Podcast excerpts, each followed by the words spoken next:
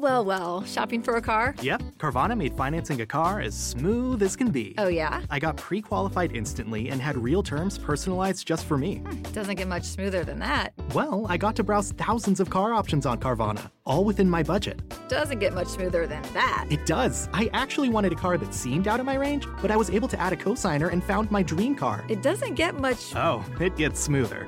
It's getting delivered tomorrow. Visit Carvana dot com or download the app to get pre-qualified today.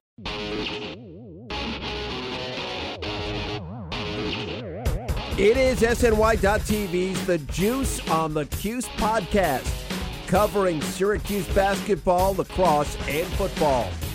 Today on the Juice on the Cuse podcast on S N Y dot T V, we'll be talking about the start of the twenty thirteen football season and a trip to Canada for the basketball team. I'm Wes Cheng, and I'll be joined later by Brad Bierman, and our guest today is Syracuse dot com football beat writer and friend of the show, Michael Cohen. Mike, thanks for being on again today. Yeah, no problem. Anytime. I love joining you guys. Uh, Mike, I, I think the question on everyone's mind right now is the quarterback controversy. You know, we have Terrell Hunt, we have Drew Allen. What's the latest on this, and who do you see ultimately winning this battle? Well, the latest is that today is a huge day in the competition itself because Syracuse will be scrimmaging uh, Thursday at, at Fort Drum today, um, and that's going to be big because this could be one of the last chances in an all-out scrimmage that uh, the guys have to impress the coaching staff. Right now, I mean, you know, you hate to say neck and neck because it's so cliche, but I really think it is neck and neck. Um, You know, obviously, Terrell Hunt had a bit of leeway coming into the season because he performed so well in the spring and Drew Allen was new. But Tim Lester, the quarterback's coach, said Drew Allen closed that gap really quickly, and now it's just two guys fighting it out. Um, the one big difference I've seen in the limited amounts of practice we're allowed to watch is that Terrell Hunt seems to prefer these ten to fifteen-yard throws, very short, a lot of dump-offs, whereas Allen isn't afraid to take a shot downfield. Um, maybe that's something the coaches are interested in looking at. You know, maybe Drew Allen, you know, we all know he has a better arm deep downfield, but if they're really looking to stretch the field, maybe they go that way. If they're looking for more short West Coast offense passes, maybe they go uh, Terrell Hunt. Ultimately, who do I see winning it? I still think it's Drew Allen. You know, I've waffled on it a little bit, but I think it's going to be Drew Allen uh, just because he he gives you the ability to have a deep threat that I don't think Terrell Hunt's arm can do right now. Now, there's some other position battles that are going on that are less, I know, I don't know about less significant, but at least less known. What are those position battles, and how do you see those unfolding?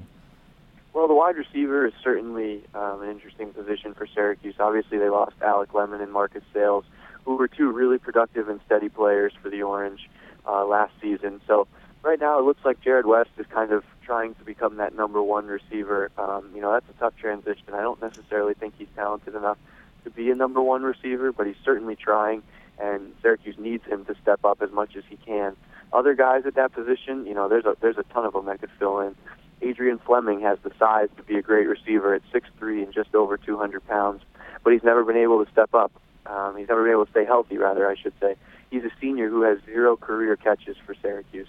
Then you've got guys like Jeremiah Cobina, who had a great season opener against Northwestern last year with two touchdowns. But then he breaks his wrist, and he's out for five weeks, and he never looks the same after that. Um, so, you know, there's there's other guys, too. There's there's uh, Christopher Clark, a slot receiver who showed some flashes last year, but he's a bit undersized. There's a ton of new guys, Brisly Esteem, uh, Corey Winfield, um, you know, P J Patton at tight end. So that's a position that seems to be really wide open, and there's as many as six, seven, eight guys that are in the mix. The other one is in the secondary, really. That's the big one. Um, you know, you look at cornerback spots, and you have Rashard Anderson and Keon Lynn, two seniors, but there's a ton of guys pushing them right now. Um, you look at Wayne Morgan, who's getting time at safety and used to be a corner. You look at Julian Wiggum, who's playing corner and safety. Um, you know, you look at a guy like Brandon Reddish. Uh, you look at a guy like Richie Desir. Um, you know, there, there's just a ton of guys in that secondary that can make plays that are all pushing for the cornerback and safety spots. And then up front, you know, defensive end is another question mark where it looks like Robert Welsh and Micah Robinson have a firm hold on the two spots, but along the defensive line, there's still question marks in, on the interior other than Jay Bromley. So it looks like quarterback, wide receiver, defensive line, and secondary are the places where the hottest position battles are going on. Mike, we're just a couple weeks from the, the start of the season now, um, and you know that most prognosticators have picked Syracuse to be at or at least near the bottom of the A C C. Do you see any way that Syracuse proves any of them wrong? Do you see them at least coming up to maybe the middle of the pack at least? Well, I think that Syracuse uh, has a good chance to go six and six this year. And if they go six and six and reach a bowl game, I think that's a great season under Scott Shafer, the first year in the A C C.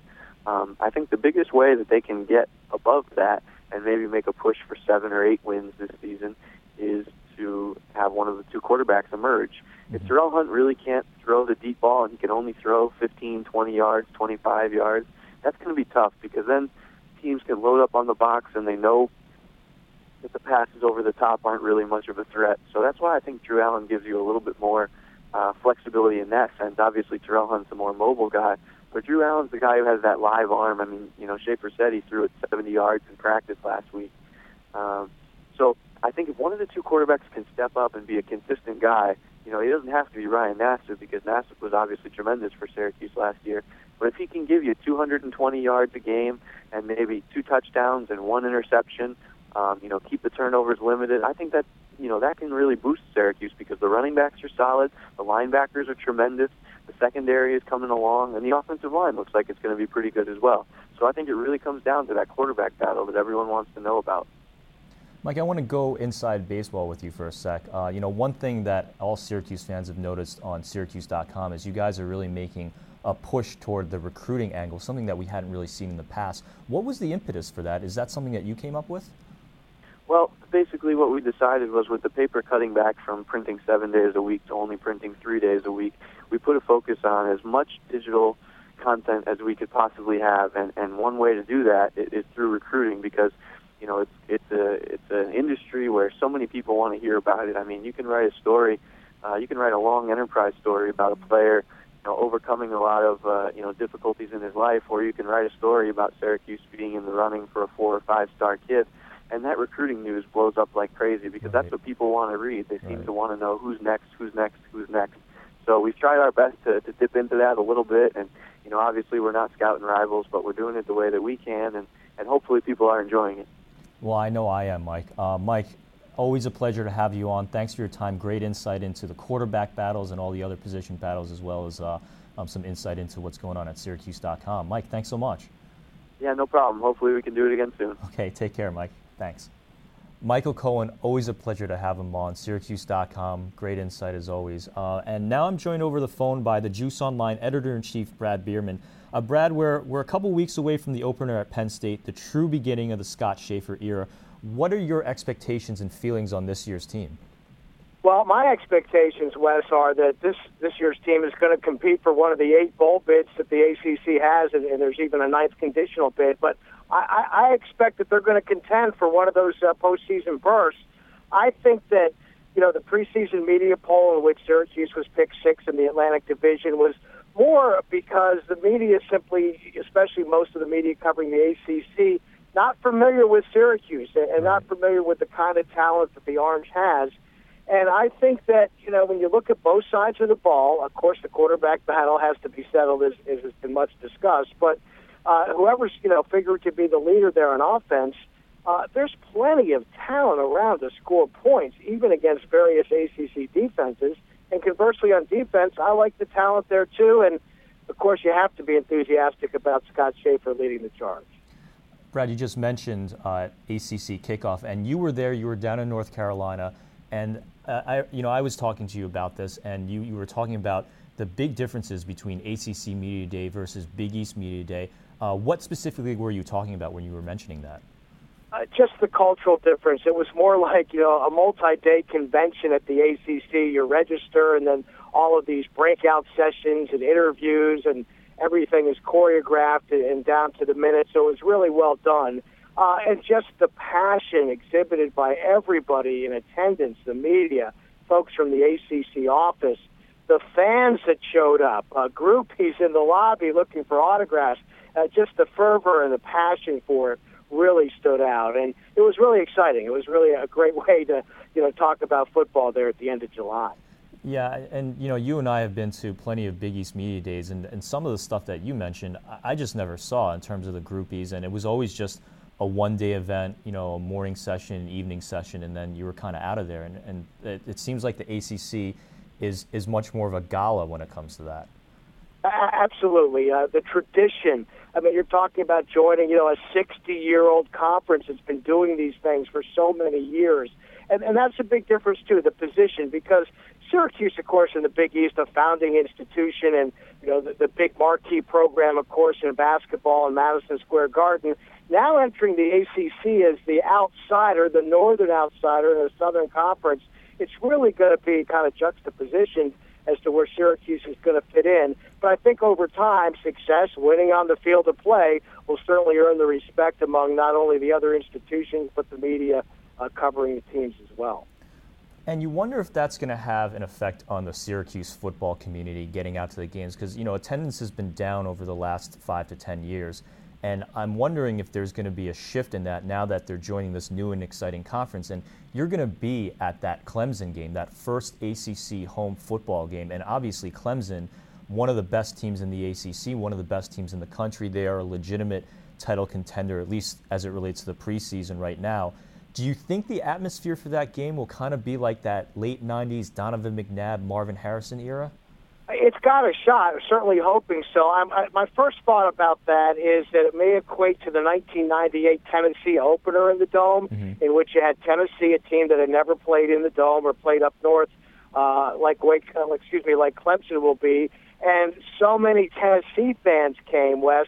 I think you're going to see a lot of Clemson fans in the Dome on October fifth. I know that from uh, a Clemson fan's perspective, uh, I have a couple of colleagues who went there. This road trip is being promoted as the road trip of the year for Clemson fans not to miss, wow. to mix in maybe attending the Baseball Hall of Fame in Cooperstown, even heading out to Niagara Falls, and uh, if the weather's great, for an early look at fall colors and apples and all that sort of thing. So I think you're going to see a lot of Clemson fans in the Dome. Hopefully Syracuse will have had, you know, maybe a three and one September, at the worst two and two, and get that kind of atmosphere that may be reminiscent of the late nineties. Now, we're looking at that game, and uh, it's going to be kind of an orange out, and, you know, that kind of segues into uh, shifting the topics to basketball, because, you know, that whole dome is going to be opened up for the, the Syracuse-Duke game, possibly. Um, and I know you, you wrote an article, an Orange Watch, on that a couple weeks ago, but it seems like that is going to be a, a huge event and a huge, uh, you know, covered by E S P N. E S P N Game Day is going to be there, and it's just going to be another huge breakthrough uh, for the A C C in Syracuse. Absolutely. I'm going to save my comments uh, for that on my closing thoughts, if you don't mind. But sticking with basketball and, of course, the exhibition play in Canada coming up next week, what a fortuitous uh, turn of events for Jim Boeheim. You know, teams can only leave the country every four years. So as it comes up this year, what a perfect year to have these extra practices and get all the incoming freshmen and transfer uh, Vinajay, uh, you know, used to, you know, uh, playing together. I think it's just a tremendous opportunity coming up next week. And uh, I- I'm really glad that Syracuse fans will get an early look for the first time in a long time at what the team might look like way before an October practice. And I think it's really important that they get a look at Tyler Ennis because, you know, with Michael Carter Williams gone, Trevor Cooney not really a point guard, he's going to be the guy that's going to run the show, Brad, I think. He's going to be, he's going to come in, he's going to start right away. He's a local product out of New Jersey, and they're going to get a good chance to see what he can do at the college level. And he very, he very much impressed at the under nineteen championships, and I think he's going to be a big-time player for Syracuse. I agree, Wes. I, I, I think he's going to simply slip, uh, step in to the role that Michael Carter Williams played last year. Let's face it, M C W was essentially a, a freshman himself, you know, even though it was his second year because of the lack of playing time. So I think Tyler Ennis is going to step in, uh, effortlessly run the S U offense uh, over time, certainly by A C C play. And you're right. He's had, you know, global experience against quality competition. And uh, it's just going to be another plus that he gets these extra games in in Canada next week. Now, I just mentioned Trevor Cooney, and he had a pretty rough redshirt freshman year. But there's some other guys that I think we should be watching out for. Um, Daewon Coleman, how does he step up in his sophomore year? Will Rakeem Christmas ever realize his potential? Uh, will Jeremy Grant take that step forward in his sophomore year? And I think those are all things that we should be really watching out for. And I really think Daewon Coleman can take that next step forward into stardom.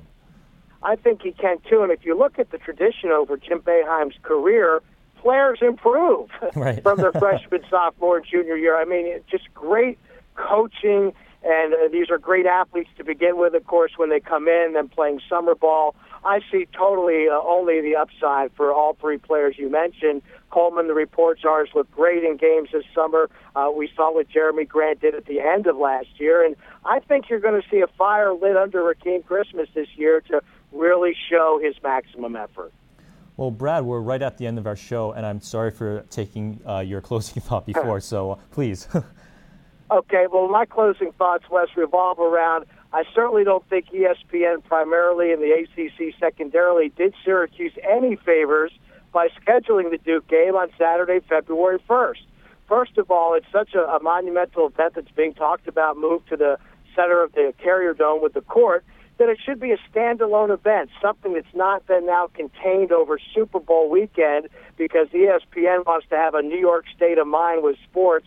A six thirty Syracuse game, I think it should be more of a primetime nine o'clock tip leading into a Knicks-Miami Heat game at the Garden. Then, of course, the next day, Super Bowl forty-eight scheduled uh, at MetLife Stadium in New Jersey. So certainly disappointed in that. And also, Syracuse plays Notre Dame two days later in the Dome on Big Monday. So it really took a lot away from that game by scheduling it when they did. And I'm really disappointed that it's not more of a standalone later in the college basketball season. That's that's excellent insight, Brad. It, the, it seems like the schedule really didn't work out in terms of how big this is just for Syracuse fans in general, and it's kind of unfortunate that a lot of people are going to possibly miss out on that. Uh, my closing thoughts are on a little bit of humor with M S N B C. Uh, President Barack Obama will be doing a upstate New York swing, and uh, when M S N B C was talking about this, they had a graphic where um, Buffalo, Albany, and Syracuse were all on the Uh, eastern side of New York. So I guess they, Darryl Gross has been trying to move Syracuse down to New York City for as long as possible. It looks like M S N B C took it one step further. I think the funny thing is, is that eighty-five percent of America probably didn't even realize this was a mistake to begin with. So I thought that was uh, pr- pretty pretty humorous on their part.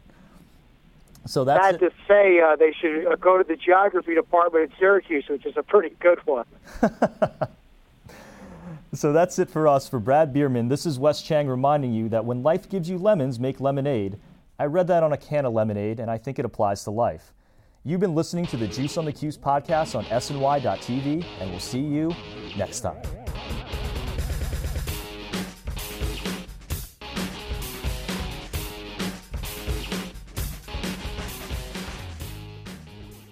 Looking for a fun way to win twenty-five times your money this football and basketball season? Test your skills on PrizePicks, the most exciting way to play daily fantasy sports. Just select two or more players, pick more or less on their projection for a wide variety of stats, and place your entry. It's as easy as that. If you have the skills, you can turn ten dollars into two hundred fifty dollars with just a few taps. Easy gameplay, quick withdrawals, and injury insurance on your picks are what make PrizePicks the number one daily fantasy sports app. Ready to test your skills? Join the PrizePicks community of more than seven million players who have already signed up. Right now, PrizePicks will match your first deposit up to one hundred dollars. Just visit PrizePicks.com slash play one hundred and use code play one hundred. That's code play one hundred at PrizePicks.com slash play one hundred for a first deposit match up to one hundred dollars. PrizePicks, daily fantasy sports made easy.